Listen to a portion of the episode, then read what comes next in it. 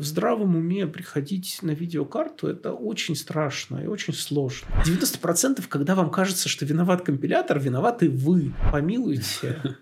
Мы железом занимаемся, у нас отличное железо, вот оно проходит все верификационные тесты. Мы знать не знаем, что вы там понаписали, что повесили нам видеокарточку. Если мы считаем, что реинтерпрет каст это плохо, то Align Storage, который вызывает необходимость реинтерпрет каст, ну, это просто зло. Моя любимая история, когда Линусу Торвальдсу, значит, нашлепали мем-мувом по лицу.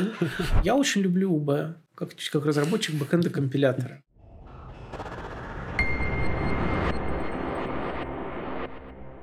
Всем привет! С вами подкаст про системное и низкоуровневое программирование «Битовые маски» и его ведущий Антон Афанасьев и Лена Лепилкина. И сегодня у нас в гостях Константин Владимиров. Раз мы так подошли к GPU, а, вот а, компилятор общего назначения большинство ими пользуются. В целом, наверное, там больше понятно. Вот для компиляторов, которые именно работают для графических GPU-процессоров. Там в чем основные отличия? Вообще, вот давайте, наверное, в чем основные отличия вот, а, архитектуры GPU и CPU, и, соответственно, а, в зависимости от этого, как это влияет на компилятор. Основное отличие GPU – это то, что GPU throughput oriented, CPU latency oriented.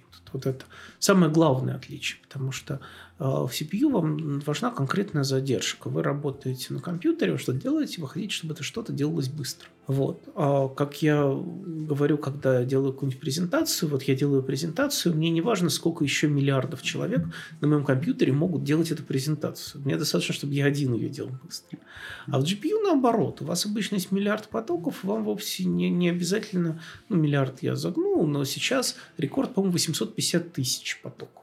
Вот. И вам вовсе не обязательно, чтобы они все дошли одновременно или достаточно быстро. Вам достаточно, чтобы они в среднем шли быстро. То есть вычисления должны в среднем идти быстро. На GPU обычно решаются очень специфичные задачи. Их что-то типа 7. И они все как-то подозрительно похожи на перемножение матриц. Вот, ну, там а, всякие методы конечных элементов, гистограмма, одно, другое. Вот. И для GPU компилятор, он работает а, как часть вашей программы. Этого многие не понимают. Потому что что вы делаете, когда вы пишете программу, значит, э, когда вы пишете шейдер на OpenGL и начинаете выполнять вашу программу. В вашей программе линкуется юзермодный драйвер – динамической линковкой. То есть просто загружается DLL. Какая DLL? Так LVM и загружается. То есть, когда вы выполняете шейдер на OpenGL, к вашей программе незаметно для вас а, динамически линкуется LVM, оптимизирует этот шейдер как может и отдает уже на kernel модный драйвер. Уже на драйвер, который крутится в, в операционке, то есть в рантайм. И вот kernel модный драйвер, вот там уже, да, там уже системное программирование, все поля. Но он, но к счастью, ничего особо не делает. То есть надо понимать, что все kernel модные программы, они обычно такие виды принеси-подай. Он берет, что вы наоптимизировали, workload, вот ваш, ваш шейдер скомпилированный, и тащит его на видеокарточку исполнять там исполняет, возвращается, значит, в каком-то виде результаты из рантайма. Именно поэтому мы говорим, что у нас есть OpenGL runtime, все вот эти вызовы. У нас есть язык OpenGL, GLSL, например, да, OpenGL Shader. Вот, и когда вы пишете GPU-компилятор, вам нужно понимать, что, во-первых, он не должен внезапно падать. Потому что если внутри него случается там репорт Fatal Error, который для обычного LVM вполне нормален, то этот репорт Fatal Error, извините, случается в пользовательской программе. А в пользовательской программе, даже если шейдер некорректный подан на компиляцию, должен случаться из API OpenGL возврат, что не смог сбилдить шейдер, он некорректный. Вот. К глубокому сожалению, LLVM написан на очень плохом C++. Он написан без поддержки эксепшенов. И поэтому попытка использовать LVM как библиотеку очень сильно в это втыкается. Потому что LVM внутри себя считает возможным сделать аборт в любой точке, кинуть везде репорт в error. Это все надо как-то врапать и дотаскивать до точки вызова, чтобы все-таки у нас в точке вызова были освобождены, во-первых, все ресурсы, Мы же вызвали компиляцию, мы должны ее свернуть, да? А во-вторых, в точке вызова мы должны не упасть, а вернуть вызвавший нам программе код. Это, к слову, о запрете эксепшенов где угодно. Когда вы запрещаете эксепшены, что вы на самом деле запрещаете? Вы запрещаете использовать вашу программу как, как библиотеку. библиотеку да. Да. Потому что тогда любое падение внутри нее – это падение, собственно, программы, которая, которая с ней динамически слинкована. Правильно? Вот. Ну так вот, у вас подгружается такой сильно модифицированный LLVM. Вы можете посмотреть в репозитории Intel Graphics Compiler, увидеть, насколько сильно модифицированный. Прям сильно. Там другой пас-менеджер, другие оптимизации во многом. Вот. Там другая архитектура. Он компилирует именно под архитектуру, где очень много регистров, где завести много регистров это очень дешево. А с другой стороны, где совсем немного памяти и быстрой памяти вообще немного. А с третьей стороны, вот что такое, когда мы делаем графический API, например, на OpenCL мы делаем компьют. И в OpenCL есть концепция локальной памяти.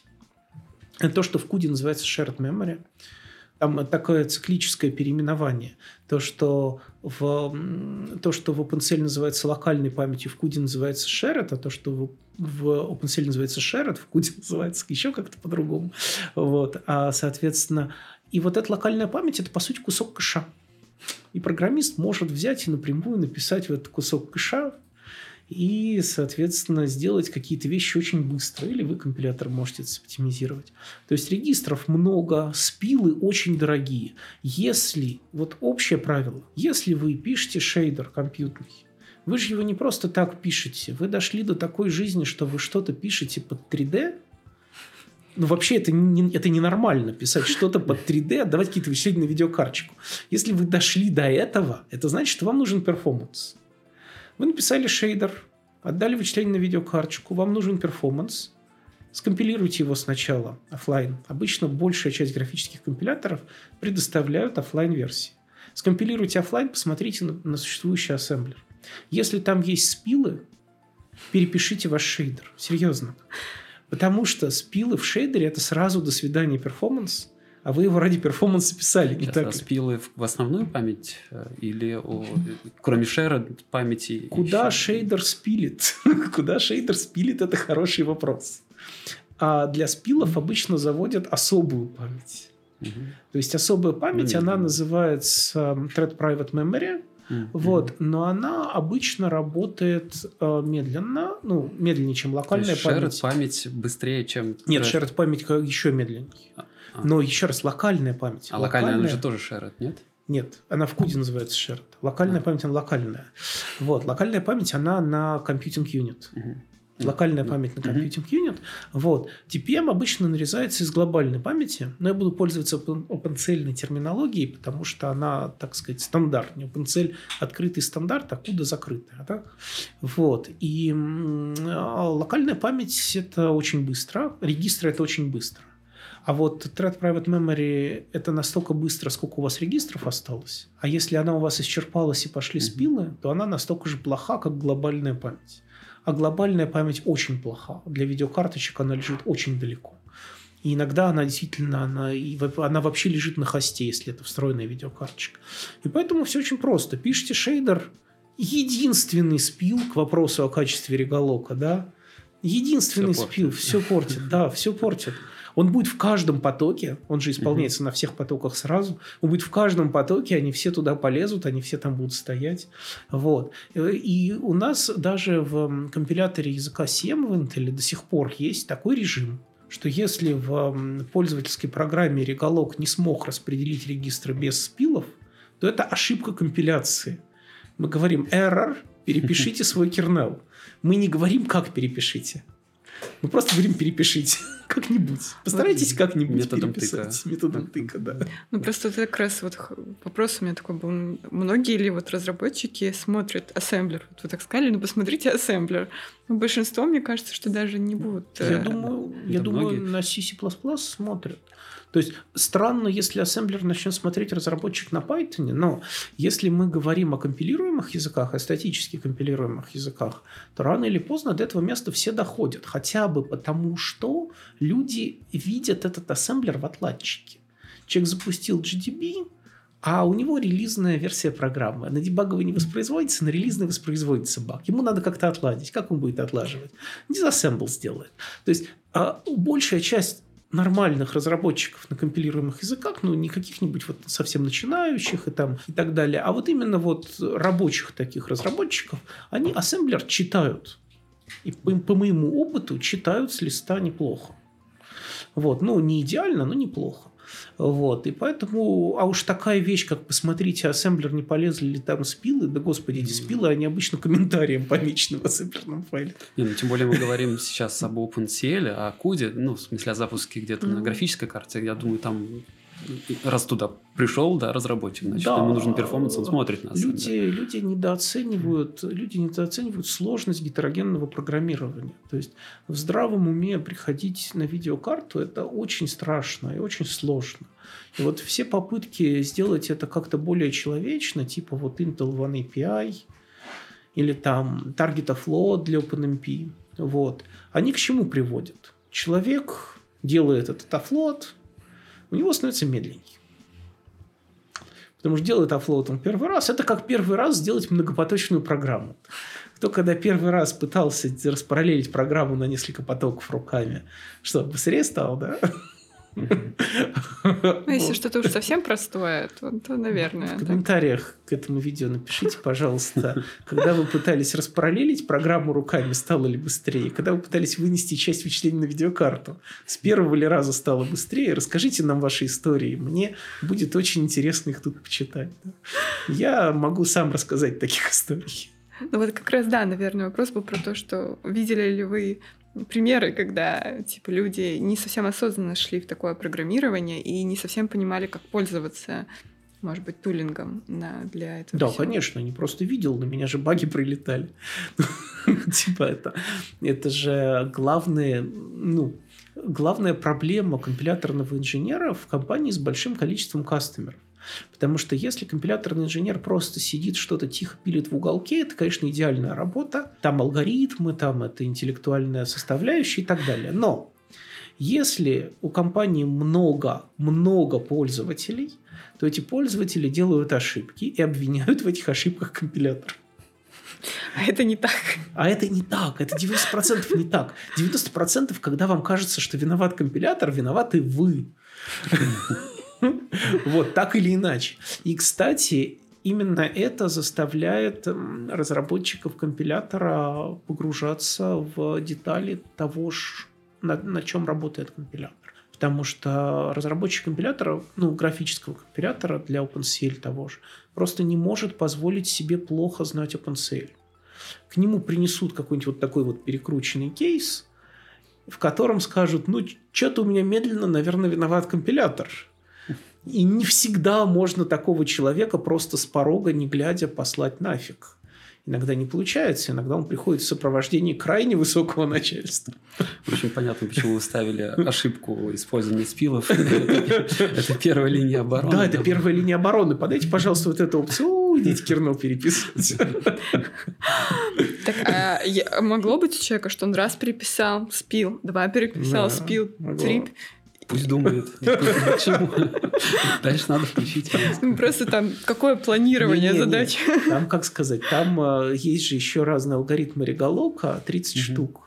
А, можно еще попробовать разные. Да, в разном сочетании. Да, в Intel графическом компиляторе 30 штук алгоритмов Реголока. А специфичность скедулинга там тоже есть какая-то? Конечно. Ну, скедулинг менее специфичен, скедулинг он и в Африке скедулинг. То есть там все просто тащим наверх лоуды, тащим вниз сторы, ничего больше не делаем. Mm-hmm. Вот. А вот реголог очень специфичен потому что там же возможно всякие, особенно если векторный язык, типа того же Сифа Metal, там же возможно такие страйды, регионы, там сам, там сам регистровый файл это такой квадратик, из которого можно такие кусочки выбирать mm-hmm. и на этих вот кусочках что-то хранить. Ну, очень, очень специфичный регалок, стандартный, конечно же, ну, не работает. А если вы вот говорите, что вообще все, все было другое, пас-менеджер свой, оптимизации свои, реколог тоже свой, то есть фактически LLVM использовался чисто как э, инфраструктура, то, что вот хороший LLVM Аяр,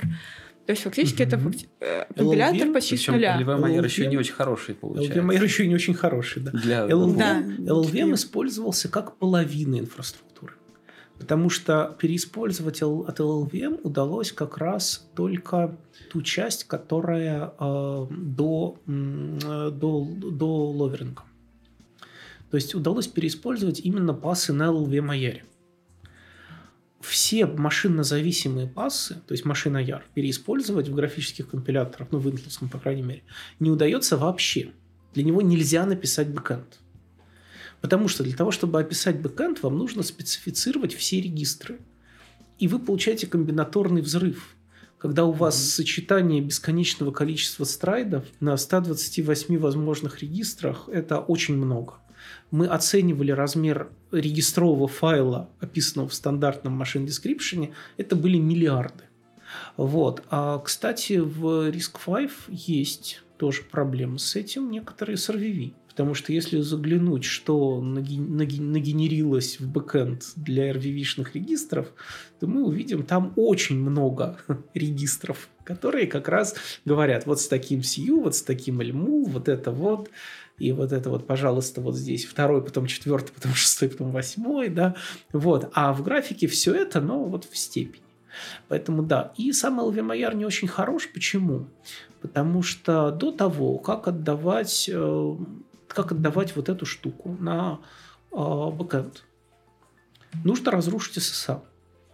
LVMIR это SSA. Нужно разрушить SSA на SSA представлении. Для тех, кто не знает, из тех, кто смотрит наше видео, SSA, Static Single Assignment, это такое специальное представление, где каждая переменная получает определение только один раз. Идите, почитайте в Википедии. А, и вот LVMIR – это SSA. Но нужно, во-первых, его разрушить, во-вторых, построить специальные интринсики, которые означают вот эти самые регионы. И в-третьих, с этими интринсиками, которые означают регионы, все-таки сделать что-то вроде коалесинга. Потому что делать что-то вроде коалесинга в бэкэнде при такой сложности реголока – это дорого.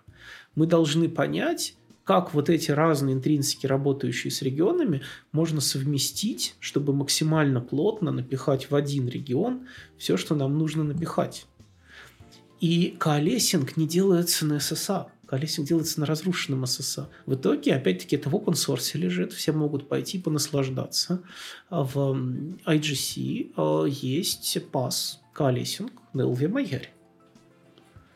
Что для любого человека, занимающегося компиляторами, звучит странно, но, кстати, Колесник виртуальных регистров. Ну, да, да, SSL. на LVMIR, Мгм. не виртуальных регистров, еще раз, это LVMIR. Виртуальный Мгм. регистр Ну, это уже машина. ну, Ладно, хорошо, да. Колесинг чего-то, колесинг регионов, да, Мгм. интринсиков. Вот. А, самое смешное здесь то, что а, это было до некоторой степени подобрано теорией. Потому что если почитать современную теорию ССА, например, ССА-бук, я не знаю, кто-нибудь, ну, может быть, кто-нибудь из зрителей читал ССА-бук, то там описаны разные виды ССА. И кроме стандартных, есть нестандартные виды ССА. И в частности, есть вот такие виды ССА, которые почти машина Яр. То есть там мы говорим, что мы вроде как ССА, но вот у нас есть такие специальные интринсики, которые ведут себя так, как будто они не ССА, но на самом деле и дальше там шарик есть, шарика нет, вот так вот поехали. Вот, это, да, это довольно интересная задача сама по себе, она довольно интересно решается. Ну, это зарубает там большинство оптимизаций, да, уже на, таки, на такой форме. Вот она и не, и не SSA получается. Ну, конечно, конечно. А вообще вот это стоило того, то есть вот ту часть, которую получилось переиспользовать, вот этих всех таких извращений Да, стоило. на, на пользу. Стоило того, конечно. Еще раз, просто потому, что работать с нормальным LVM-аяром в нормальном LVM-овском фреймворке, и мало того, там удалось переиспользовать массу LVM-овских Мгм. оптимизаций, какой-нибудь constant propagation всегда работает как constant propagation. Вот. А, очень много сейчас э, крутится идей вокруг ML-аяра что вообще для таких вещей хорошо бы не, не пытаться как-то приспособить криво косо LV Маяр, а попытаться написать свой собственный флейвор ML Аяра и вот те оптимизации, которые работают над MLIR, вот в вашем флейворе тоже будут работать. Там какие-то есть, которые работают. Мне кажется, MLIR это инфраструктура больше, чем... Да, для MLIR, к сожалению, во-первых, пока нет оптимизации, которые работают. Вот, увы, увы, хотя сколько лет развиваются. Во-вторых, собственно, сам MLIR, он не очень работает, потому что, ну, а вот э, тот же SPIR-V, а почему SPIR-V это не диалект MLIR? А сделали такой диалект MLIR. Серьезно, есть mm-hmm. такой диалект Эмеля который соответствует спирви, только им никто не пользуется. Вот, поэтому с Эмеля все сложно, поэтому да. А в LV Яре оно, оно стоит того. Потому что сразу получаем развитую инфраструктуру, сразу получаем довольно приятное и многим знакомое программирование, возможность набирать людей с улицы, грубо говоря. Потому что, ну, представьте, вы написали с нуля свой собственный компилятор со своим собственным ни на что не похожим Аяром. Э, тем более еще проприетарный. Я видел такие проекты. Даже я видел. А обычно, обычно набрать туда человека э, немного сложнее, чем заманить человека зимой в канализационный люк, когда вы сами в канализационном люке сидите. Вот. так сказать, вторая задача легко сводится к первой. Поэтому да, поэтому, конечно, конечно, все берут LVM, все пытаются его переиспользовать. Эмеля Яр, он вот с вашей точки зрения, он исходно как бы как-то неправильно там спроектирован? Или просто не хватает какой-то там крупной компании, которая бы занялась? Не, крупных компаний-то вагон. Ну, ну которая да. бы продавила Нет, эту Эмеля идею. Яр, Эмеля Яр не спроектирован. Он не то, что неправильно спроектирован. Просто сказали, ну давайте вот что-то такое максимально общее. Там нет особых, там нет особых идей. Это ну, вот инфраструктура. Пишите, что хотите, да. Все, ну окей. Мы хотим писать на LV А вот мы так затронули там OpenCL и так далее. То есть э, фактически в компиляторах для GPU есть поддержка, можно сказать, ну даже это не диалект, это почти полноценный свой язык для графического. Насколько вот эта поддержка отличается там, от стандартного C++, какие там сложности, какие там баги? Тут как? Есть языки, для которых удается фронтенд кланга переиспользовать, например, OpenCLC. Тогда просто берется кланг, немножко портится, и получается OpenCL компилятор. Есть языки, для которых приходится писать свой фронтенд, например, OpenGL. Для OpenGL невозможно написать сишный фронтенд, к сожалению. Вот. И э, для GLSL я имею в виду. И в этом случае просто все это скидывается в LVMIR после собственного фронтенда и дальше работает. Значит, и первый вопрос, который возникает у любого человека, который на все это богатство смотрит, ребята, зачем вы все это делаете? То есть у меня возник этот вопрос сразу, как только я еще в юности, когда писал первые студенческие игры, но тогда еще DirectX, по-моему, тогда это был DirectX 6, вот. А, а, а, а вот этот HLSL, который тогда только начинал появляться, а вот он зачем? То есть я вот помню, как я в 2006, по-моему, впервые посмотрел на шейдерный язык для DirectX. И меня в первую очередь поразило, а почему не сито? Вот, а потом я повзрослел и понял. Там stateful память в графике в основном. В компьютере C могут брать, потому что память stateless, то есть указатель – это указатель.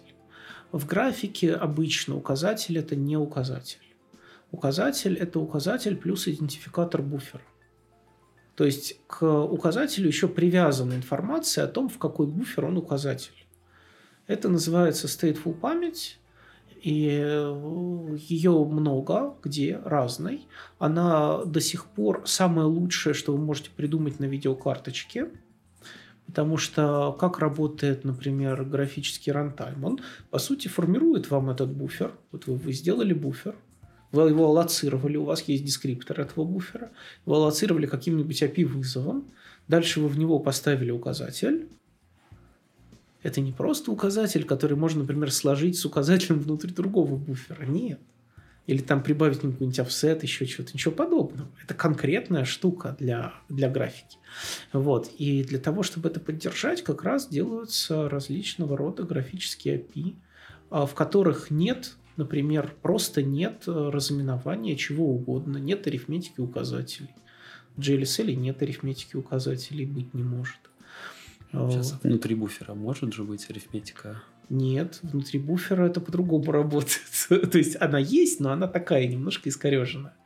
Вот. И поэтому в основном э, речь идет о памяти. То есть в основном делают другие языки, потому что другая модель памяти. Во-первых, много пространства адресов, но это более-менее поддерживается уже в LVM, Address и все эти. Вот. Но во-вторых, другая модель памяти C просто концептуально не подходит. Нужны концептуально другие языки, но вот их и наделали.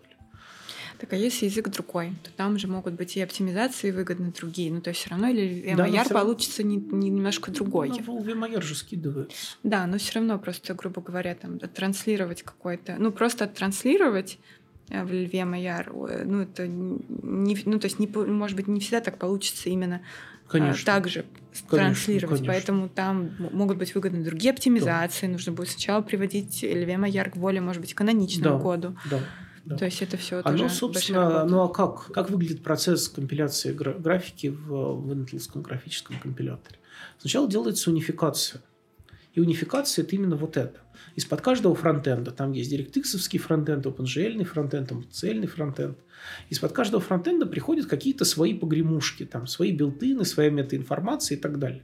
И мы должны сделать какие-то специфичные оптимизации, после которых мы унифицируем все это до обычного LV-майора оно все проходит фазу унификации, дальше фаза оптимизации, дальше фаза кодогенерации.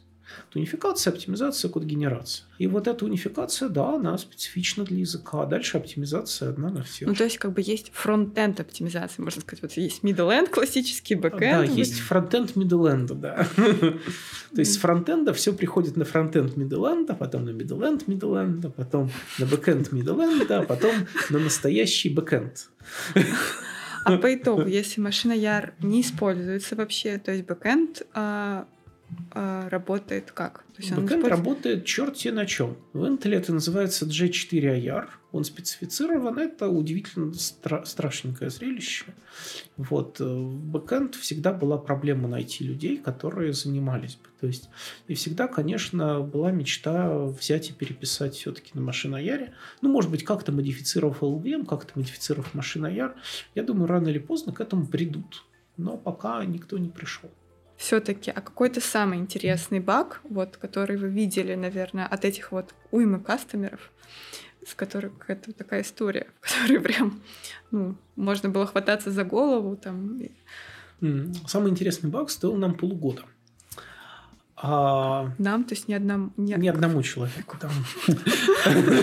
Сколько же человека лет? А, соответственно, там было что? А, к счастью, кастомер был внутренний. А, некая архитектура. Архитектура еще не пошла в широкое использование на архитектуре пока запускаются самые важные бенчмарки и меряются самые важные вещи. И один человек написал бенчмарк, ну, не, не такой, как, как все остальные, а таким нетривиальным образом. Бенчмарк запустил, и бенчмарк завис. Намертво. Он повесил видеокарточку. Надо умудриться. А, да, надо умудриться. Соответственно, а, вопрос. Видеокарточка, по-моему, на ней было несколько тысяч потоков аппаратных. 8 тысяч аппаратных потоков. И она зависает намертво. Интрига. Интрига. Это надо отложить. И самая главная интрига была в том, а, собственно, кто будет отлаживать. Потому ну. что есть, есть несколько вариантов. Нет, прежде чем отлаживать, редюсить можно. Не редюсится. Что-то удаляешь. Да, вот перестает все... воспроизводиться. Да. Но в параллельном программировании такое часто, мне да. кажется. Что-то немножко удаляешь, воспроизводиться перестает полностью. Редюсить нельзя. Mm-hmm.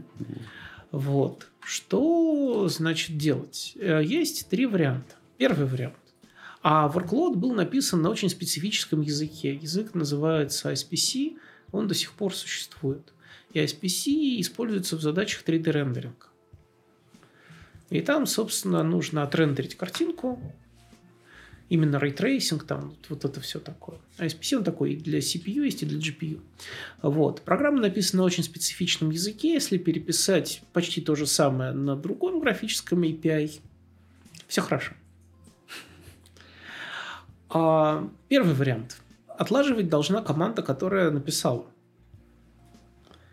Команда, которая написала, говорит, помилуйте, мы специалисты по рейтрейсингу.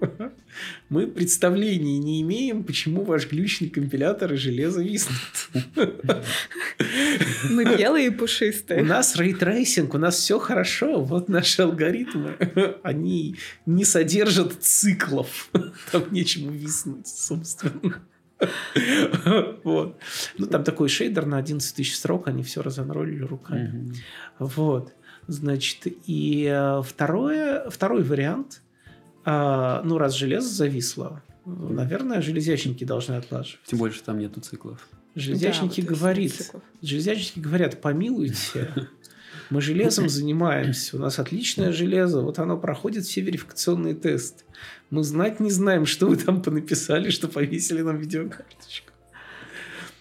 А, Да. И после этого все эти ребята приходят к компилятору. И что они говорят? Как говорят, ранее. наверное, виноват компилятор. Наверное, отлаживать должен кто-то в компиляторе. Я такой, что? Ну, это был такой скандальчик, скандальчик. Слушай, а трассу можно получать? Ну, посмотреть. э, Какую трассу? Ну, хотя бы с какого-то потока. Они же все повисли. а Нет. Сложновато.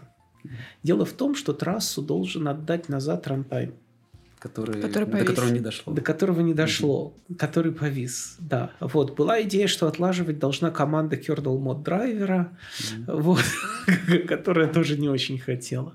В итоге был собран некоторый такой кросс-командный task force, который всего лишь за полгода отладки, да, еще отладчика нормального не было, конечно, потому что отладочную подсистему, разумеется, продолбали, вот, который всего лишь за полгода отладки все-таки доказал, что это очень странная, очень редко воспроизводящаяся ошибка в железе.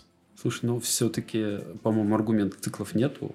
Значит, А если бы были? Ну, допустим, а если есть, да, могут тогда быть и бесконечные. а- Нет, а если они есть, но все конечные. Ну, там был, по-моему, один от нуля до ста, ну, типа. Мгм. Ну, тут еще можно сказать, что компилятор что-нибудь свихнулся там, ну, Не, ну, поставил. посмотреть на код. Да. Смотрели. Но в данном случае смотреть на код было бесполезно. Ну, это, конечно, да. Интересно. Что ж там такого было-то в железе, что все А железо пыталось сэкономить железячные ресурсы и а, объединять аппаратные потоки, когда могло объединить. Ошибочно объединил. Да, и пообъединяло немножко не то, и само себе там что-то не то в служебной области написало и повисло. А, И это была очень редкая проблема, почти невозможная для вылавливания, для вылавливания короткими верификационными тестами. Но после того, как эту проблему нашли, ведь не отменять же выпуск видеокарточки. Как вы думаете, где эту проблему починили? Разумеется, разумеется, эту проблему починили в компиляторе. И именно поэтому мне кажется, что если человек пишет на ассемблере, то есть если человек не пользуется компилятором, то вообще он сам себе э, очень вредит. Потому что возьмем какой-нибудь вот процессор некоего производителя. Для этого процессора, например, есть компилятор. Процессор, например, нарис... А там, например, что-нибудь продолбали. И в компиляторе есть очень важный workaround. Но компилятор проприетарный. Вот. Вы написали на RISC-V ассемблере, у вас ничего не работает. Это кто виноват? Это вы виноваты, вы компилятор не использовали. Я слышал, кстати, что а, была идея а, в определенного рода аппаратной разработке, но в другой фирме, не в Intel уже, писать а, чекеры для ассемблера. Как замена. То есть чекеры для ассемблера, что там мы не попадаем на кейсы, где Известные применены, проблемы. Да, известные воркараунды. Но это мега сложная задача. Мне кажется, в общем случае она просто неразрешимая, потому что эти проблемы могут быть спрятаны через несколько уровней, и как это все ну, размотать. это достаточно сложно. Это фактически второй компилятор. Да, ну, типа, фактически это... это... надо поднимать ассемблер в Да, SSA, да, да. Формы, да. Ну и почему, почему бы тогда сразу не писать как высокого уровня, да? Зачем такие сложности? Ну, а раз про языки высокого уровня заговорили. C++, вы известный спикер на C++ Russia, вы, у вас лекции по C++. А, вот вообще, откуда пришла, пришло это желание разбираться в тонкостях плюсов? Это, ну, был какой-то порыв души или это вот какая-то просто необходимость, когда приносят баги, и, ну, хочешь не хочешь, надо знать э, стандарт. Ну да, во-первых, когда приносят баги, хочешь не хочешь, надо знать стандарт, чтобы доказать. Но еще раз, это было мне бонусом. Я же C++ выучил задолго до. Еще раз, меня взяли как раз уже как человека, который знает язык и поможет с библиотекой. А комп- компилятор вам никак не, не помог в Конечно, развитии? помог. Конечно, Многие помог. начинают изучать компилятор, чтобы разобраться в языке. Да, то есть я очень хорош э, был в языке, но не в стандарте языка. А вот работа над компилятором и необходимость отбиваться ногами от багов, которые, значит, не относятся к компилятору, а относятся к undefined behavior в коде, например. Вот она сильно побудила именно читать нормативные документы, потому что чтение нормативных документов нужно когда? То есть что такое стандарт языка? Стандарт языка – это соглашение между программистами и разработчиками компиляторов. Мгм. Это такой мирный договор. Который иногда нарушается. И когда одна из сторон этот договор нарушает, нужно ей показать, в что нарушен вот этот пункт. Нет, суд прям там на месте. В этом смысле суд поединком. Вот. Нужно показать, что нарушен вот этот пункт. И вот этот пункт иди правь. Вот. И, и иногда компиляторы идут на попятную. Например, во многих компиляторах есть чудовищная опция f-no strict aliasing. Чудовищная, омерзительная. Вот. Но, увы. Кстати, никогда не используйте опцию strict aliasing. Во-первых, она сделает ваш код медленней. Вот. Иногда на попятную идут все-таки программисты. Например, моя любимая история, когда Линусу Торвальдсу, значит, нашлепали мем-мувом по, по лицу. А, а, да, ну, я вроде ее где-то уже на Ютубе рассказывал. Короче, история была в следующем. А, В ядре Linux был использован... Там есть две функции, memcpy и memmove. А они отличаются тем, что в, в случае перекрывающихся интервалов одна из них работает, другая нет.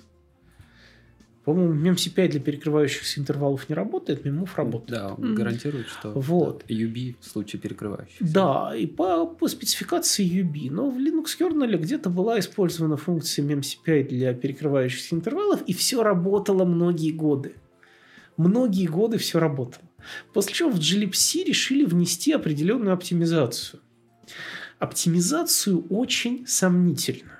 То есть, эта оптимизация так себе оптимизация была, но решили решили, имели право. Ее внесли, она там начали цикл не с, не- не- не с нижних адресов к большим обходить, а наоборот, с больших к маленьким. Оптимизацию внесли, Linux kernel развалился. Linux kernel развалился, это emergency. А, Значит, а, причем Linux kernel развалился, когда попытался, то есть а, ошибку заметили в кернеле. Они попытались перейти новую версию Glibc. Glibc с кернелом не тестируется. Вот. Они пытались и развалились. Э, Торвальдс в ярости пришел в мейлинг-лист и сказал, что вот ваша, значит, библиотека виновата, всегда же все работало. А ему не менее известный персонаж Ульрих Дрейпер, и здесь я хочу сказать, нашла коса на камень.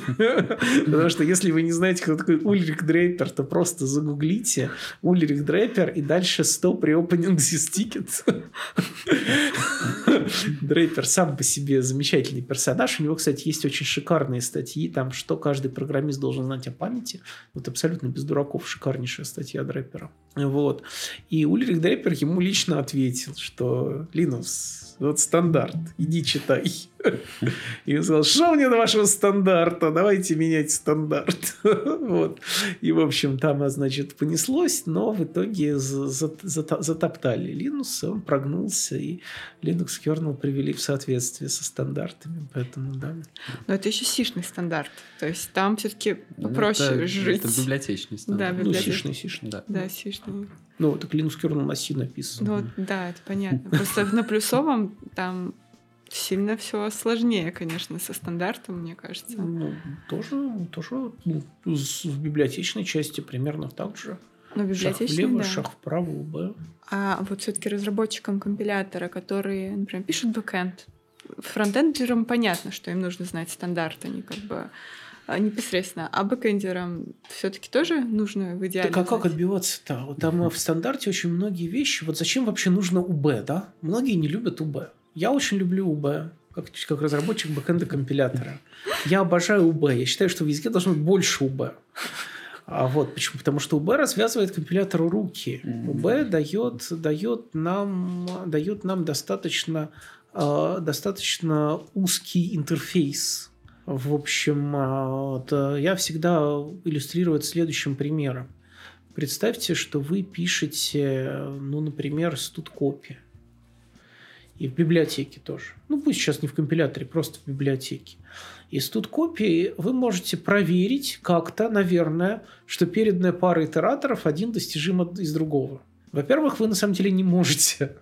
Во-вторых, даже если бы вы могли гипотетически, то вставлять эту проверку каждый раз, когда вызываете студ копии, это значит тратить время – то есть на проверки уходит время. Поэтому что вы говорите? Вы говорите, проверить это обязан тот, кто вызывает студ копии. А если он вызван неправильно, то это просто УБ. Я пишу студ копии как программист таким образом, как будто этого нет. Я вообще об этом кейсе не думаю, его не существует. Так вот, то же самое в коде. Что такое целочисленное переполнение? Целочисленное переполнение – это УБ. Что это значит? Это значит, что его не существует. Компилятор ведет себя так, как будто целочисленного переполнения нет. Главная фишка УБ. Мне часто говорят, а почему компилятор не диагностирует УБ? Ребят, компилятор не диагностирует УБ по определению. Компилятор ведет себя так, как будто УБ не существует. Как мы можем диагностировать то, чего не существует?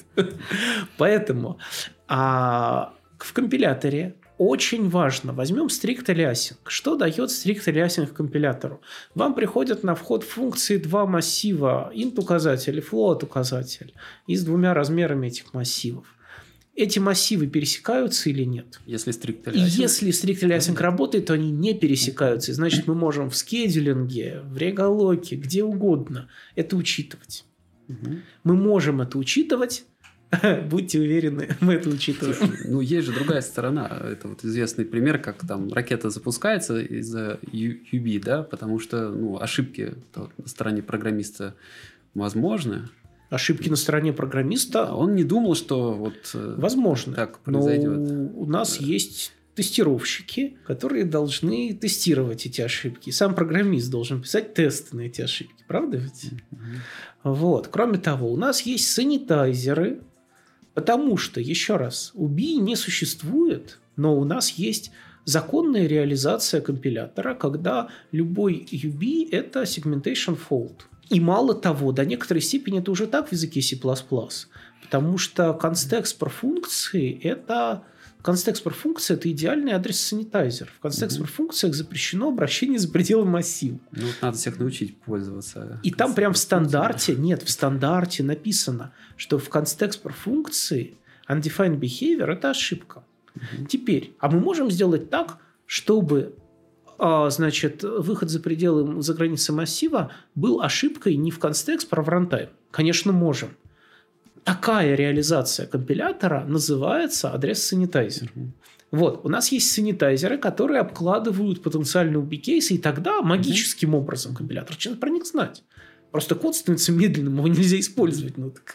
Вот. Во-вторых, у нас есть, э, ну, типа есть, в кавычках, есть статик-анализаторы. Все знают, что статический анализ не работает, с этим ничего не сделать. Они в основном выдают false positive.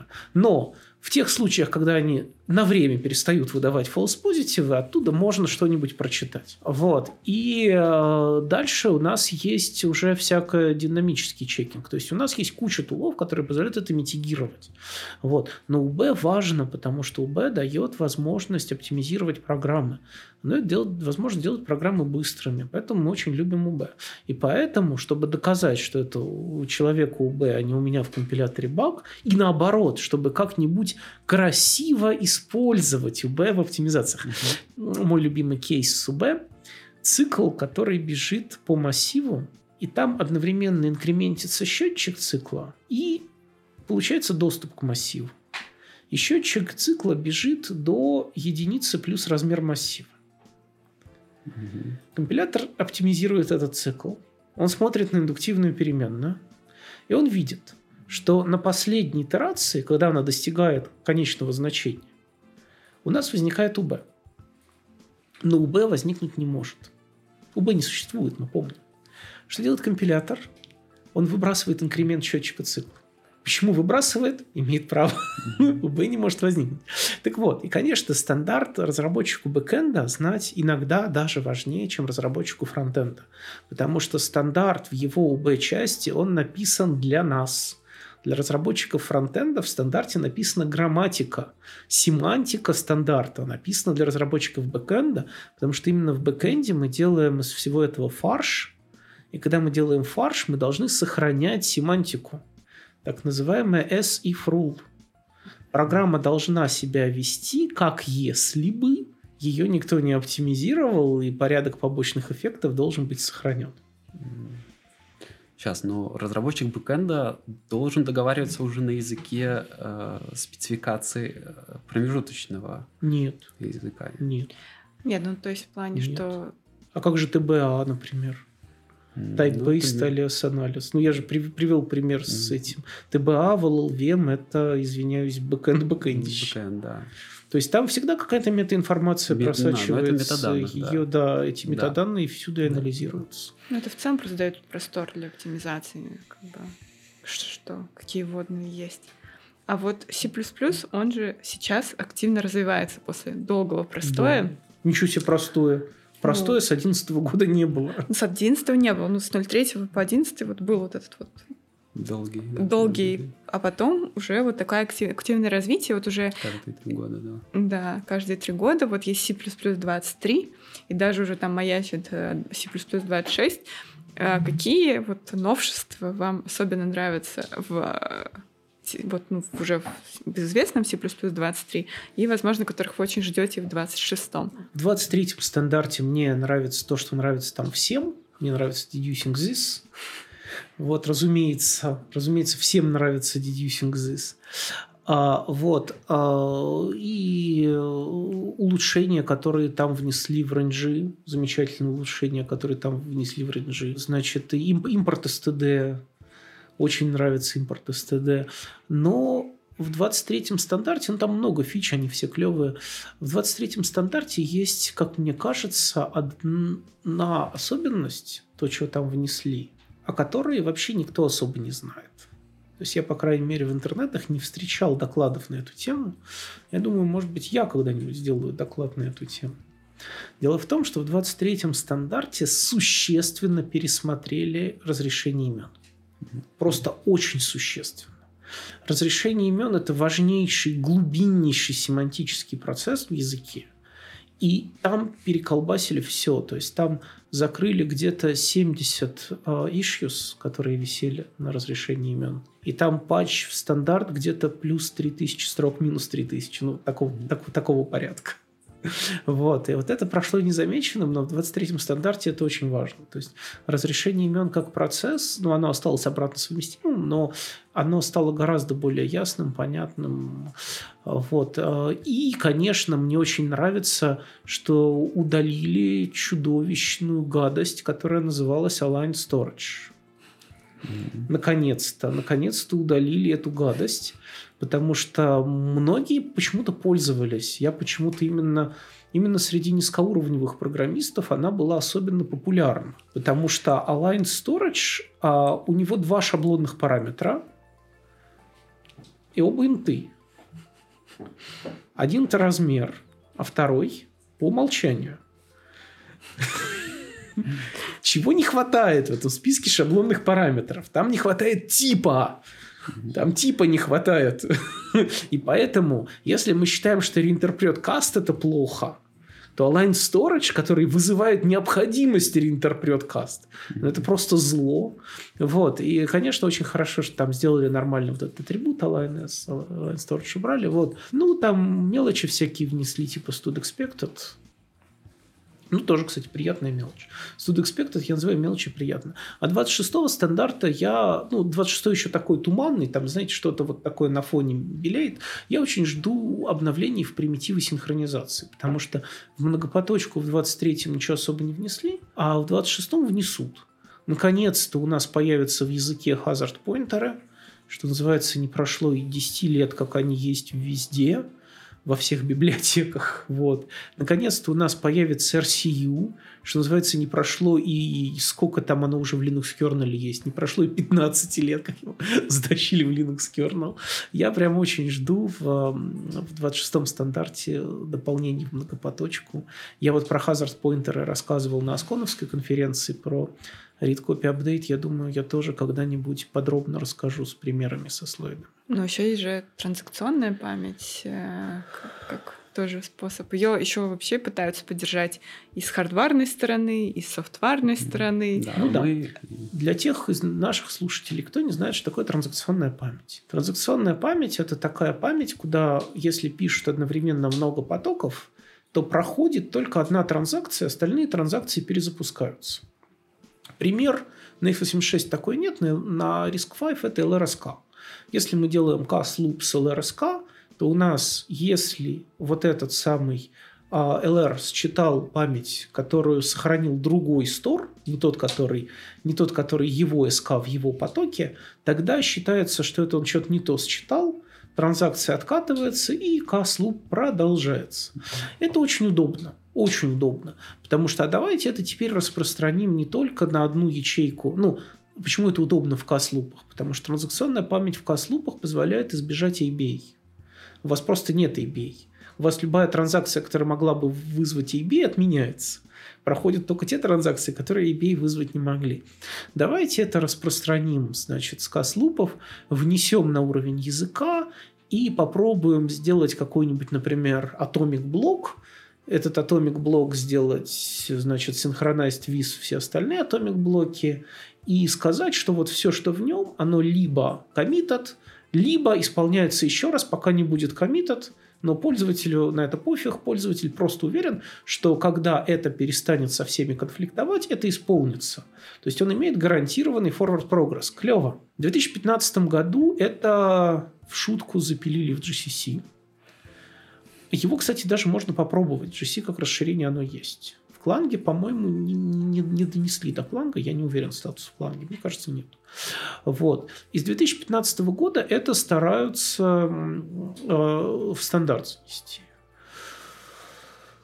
Э, шансов немного, потому что это очень специфичная штука. Транзакционная память на архитектурах, где нет железной поддержки – а на x86 нет аппаратной поддержки. И мы понимаем, что еще долгие годы x86 это главная архитектура, которая, ну, конечно, рано или поздно это главный станет RISC-V, конечно же, но а, до этого светлого будущего нам еще далеко. Вот. И там, где нет аппаратной поддержки, поддержка настоящей транзакционной памяти, ну, оверхедна. И такое чувство, что этим механизмом будут пользоваться с большой осторожностью и под какими-то очень большими вдефами. И все думают, ну а раз все так будут делать, ну пусть напишут себе свою собственную библиотечную поддержку и пользуются. Да?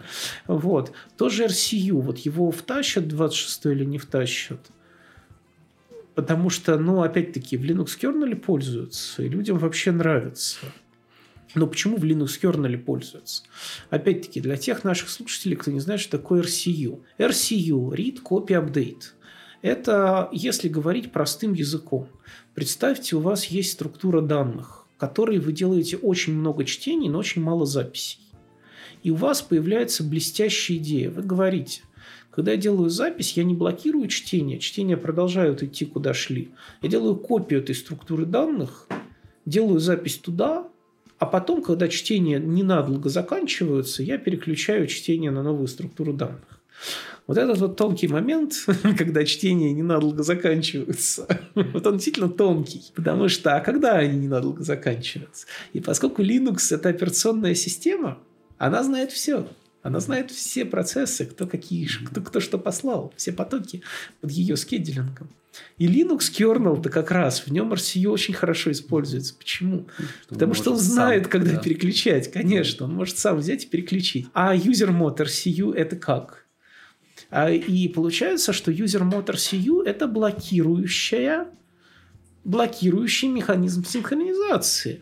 User mode RCU, он wait-free по ридерам, но он даже не log-free, то есть он просто блокирующий не лучше, чем Mutex по writer. ну, опять-таки, в Linux kernel он log-free, ну, потому что это kernel, у него дополнительная информация. Вот. А hazard pointer в этом смысле получше, они, они всегда log-free, но они никогда не wait-free. Вот. И опять-таки, если кто-то немножко плавает в этих гарантиях, abstraction free, log free, wait free, есть замечательный доклад Саттера. Вот. Можно посмотреть мое короткое выступление на Асконовской конференции, где я тоже это рассказываю.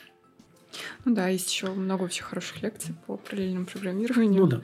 Там всегда wait-free алгоритм это такая прям э, не знаю, такая красивая конструкция, потому что нужно еще понять, почему он wait-free. И там прям... Как это почему wait-free? Потому что каслупа внутри нет. Ну да, но просто иногда это не так э, как бы очевидно. И, просто прям, когда ты понимаешь его, у тебя прям такое удовольствие приходит, что а вот оно, почему внутри так.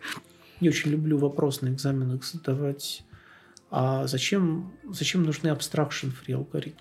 То есть вот log-free понятно, это кослуп есть. Если он даже не abstraction-free, ну понятно, mutex сидит, просто блокируем и все. Spinlock, например. А abstraction-free это что такое? Вот, и опять-таки я не буду здесь спойлерить ответ. Если вы смотрите нас на ютубе и знаете ответ, зачем вообще нужны abstraction-free алгоритмы, и можете привести пример такого алгоритма, чтобы он был полезен, напишите это в комментарии. Ну и посмотрите, наверное, лекцию Константина где-то там. А, не-не, я на лекциях не рассказываю, на экзамене спрашиваю. Студенты все знают уже друг друга. Кстати, на вопрос про стандарт стандарт сам C++. Ты как-то вообще хотел или там пытался участвовать в его разработке? Вообще от России что-то, может быть, участвовал? Не-не-не, там Полухин развлекается, конечно, да. с этим своим комитетом. Я не хочу, никогда не хотел и не хочу. А развитие стандарта C++ очень неблагодарная очень неблагодарная вид человеческой деятельности. Мы все очень уважаем тех людей, которые этим занимаются, но тут надо понимать, вот а, ребята из ПВС студии, это статический анализатор, угу. они э, посчитали, типа, сделали такой обзор где-то на своем сайте, кажется, по поводу того, как вносили констекст про функции. Сколько было пропозалов по констекст про функции. Как они могли выглядеть. Они насчитали, по-моему, 60 с чем-то пропозалов, из которых в итоге было рассмотрено, по-моему, 5, и в дело пошло что-то типа 2. Вот до такой степени. Вот, если посмотреть все остальное, там идет просто постоянный шквал проползлов, большинство из которых не стоят бумаги, на которой написаны. Потому что, опять-таки, если вам хочется что-то изменить в языке C++, вы, скорее всего, не правы, начните с себя. Измените что-нибудь в себе, потом изменяйте в языке C++. Вот. Соответственно, и э, сидеть разбирать весь этот бесконечный бред – это нечеловеческая работа, а чем-то похожее. Вот говорят, что некоторые там профессора математики сажают своих студентов отфильтровывать письма от безумцев, которые решили, что они в очередной раз доказали P равно NP, да, или великую теорему Ферма еще разок, да. Вот, то есть, и вот это похоже, по, очень, очень похоже. То есть, есть такая поговорка, что нормальный человек в газету не напишет, вот это оно, да. Вот. и там очень мало отдельных предложений, их очень сложно сделать, потому что язык сложный, там очень много неочевидных взаимосвязей, чтобы вот действительно сделать предложение полезное в стандарт, не по приколу, а вот прям полезное для всех, нужно очень хорошо понимать, как вообще все работает в языке, как там все вот эти процессы друг с другом срастаются. Это очень тяжело, и э, это, это, неподъемно, и работа в комитете, она отнимала бы массу времени. Я Слушай, предпочитаю скорее популяризовать язык, чем изменять его. А такой пропозал должен идти от компиляторщика, наверное, прежде. От компиляторщика, наверное, плохо. Плохо? Потому что он как бы на свою сторону играет. Да, компиляторщик biased. Если бы, если бы я делал пропозал, то это были бы пропозалы о введении новых случаев undefined behavior, конечно. Не, ну и тут с пропозалами, как бы, мне кажется, все ошибаются. Ну, то есть это нормально. Ну, хорошо, что может быть, отчасти предложений много, значит, к языку есть интерес. Потому что я слышала такую байку, я не знаю, насколько это правда, что даже Страус-Труп предлагал, в общем, перегрузить оператор точка. И потом ему как раз, по-моему, компиляторщики сказали, что ну, ну нет, как бы плохая идея разрешать перегружать точку. Хорошая идея это разрешить перегрузить оператор точку с запятой. Но он пока не оператор. Сделать оператором, потом разрешать перегружать. Вот вы смеетесь, а это дало бы нам настоящие монады. Потому что суть монады именно в этом. Монада – это перегрузка оператора точка с запятой. В плюсах только... А что такое оператор точка с запятой? В этом смысле? Последование. Что такое одно следует за другим? Оно же никак не взаимодействует. Ну, в смысле, само, само следование, абстракция. Нет, нет, именно, именно, именно абстракция последования. Потому что, ну, я приведу простой пример. Мы можем вместо, вместо а, там а, а, равно а плюс b и там дальше b равно b плюс c через точку запятой, mm-hmm. написать то же самое, но связать их логическим и. И тогда второе выражение просто не будет, нет, просто mm. не будет выполнено, если первое false. Mm. Если мы свяжем их логическим и, то второе просто не будет выполнено, если первое false. Это что такое? Это монада maybe. Это означает, что мы делаем вычисление до тех пор, пока каждое вычисление возвращает true.